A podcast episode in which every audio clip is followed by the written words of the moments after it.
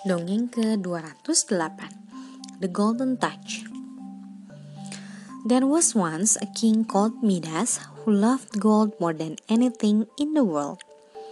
Each day he spent hour after hour in his treasure house, running his hands through his sacks of gold coins, admiring his golden jars and statues, and holding up his golden jewelry to the light to watch it gleam and shine. Midas thought that the precious metals was a much more delightful color than emerald green of the grass or the sapphire blue of the sea. He thought it was far more beautiful than the gold of waving fields of wheat, the gold of his wife's hair, even the gold of sunshine.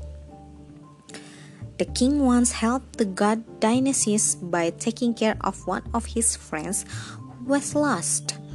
Dionysius was very grateful and insisted, Let me repay you for your kindness by granting you a wish. Now think hard, make it something good, whatever you like. Midas knew exactly what he wanted. I wish for everything I touch to turn into gold, he declared.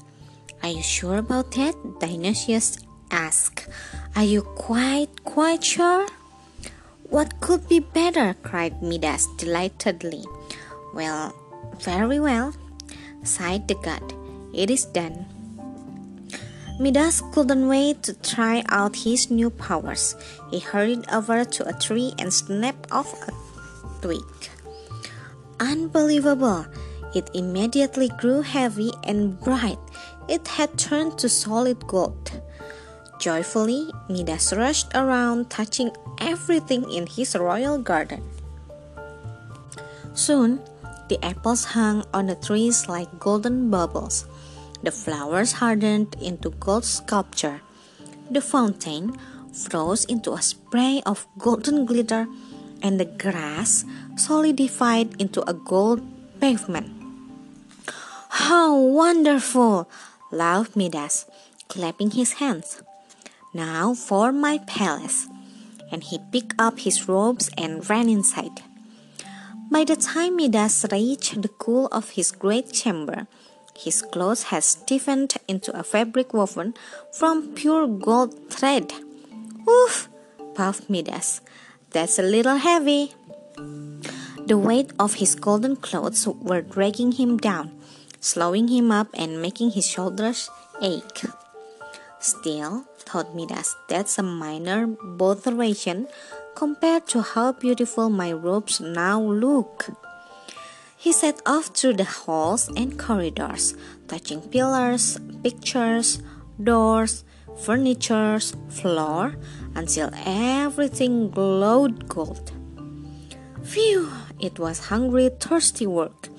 Midas sank into one of his new golden chairs at his new golden dining table and called for his servants to bring him his lunch. He wriggled about a bit on his rock hard seat, but couldn't get comfy. Never mind, said Midas to himself, as the servants brought in platter after platter of delicious food. I don't know any other king who is rich enough to eat of gold plates, and he touched each serving dish and bowl and saw them gleam. Amazing! Midas whooped and licking his lips. He reached for a juicy chicken leg. Oh! he yelled, biting down on hard metal and breaking a tooth.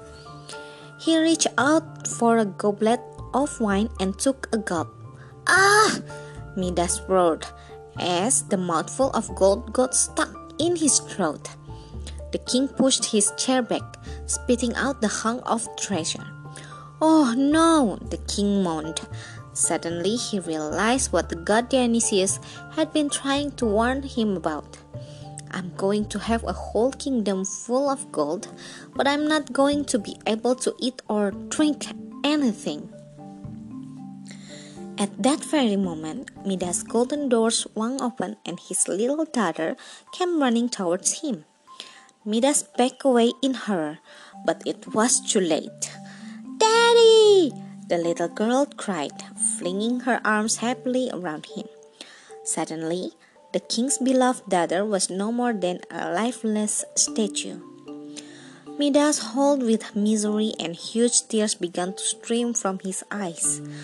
I would gladly give away every piece of gold that I own to have my little girl back again, he wailed. How foolish I have been! There must be some way to take back my wish. Desperately trying not to touch anything else, Midas hurried to Dionysius and begged him to undo his magic. Go and wash in the river of Pactolus, the god instructed him. As soon as the king had done so, he was hugely relieved to find that his golden touch was gone. All the things Midas had turned into gold were back to normal, including his beautiful little daughter. After that, if the king had had his way, he would never have looked at another nugget of gold as long as he lived. But the god Dionysius turned the sandy bed of the river Pactolus gold forevermore, so that every time Midas walked along its banks, he would remember his greedy mistakes. Sekian, terima kasih telah mendengarkan. Selamat malam.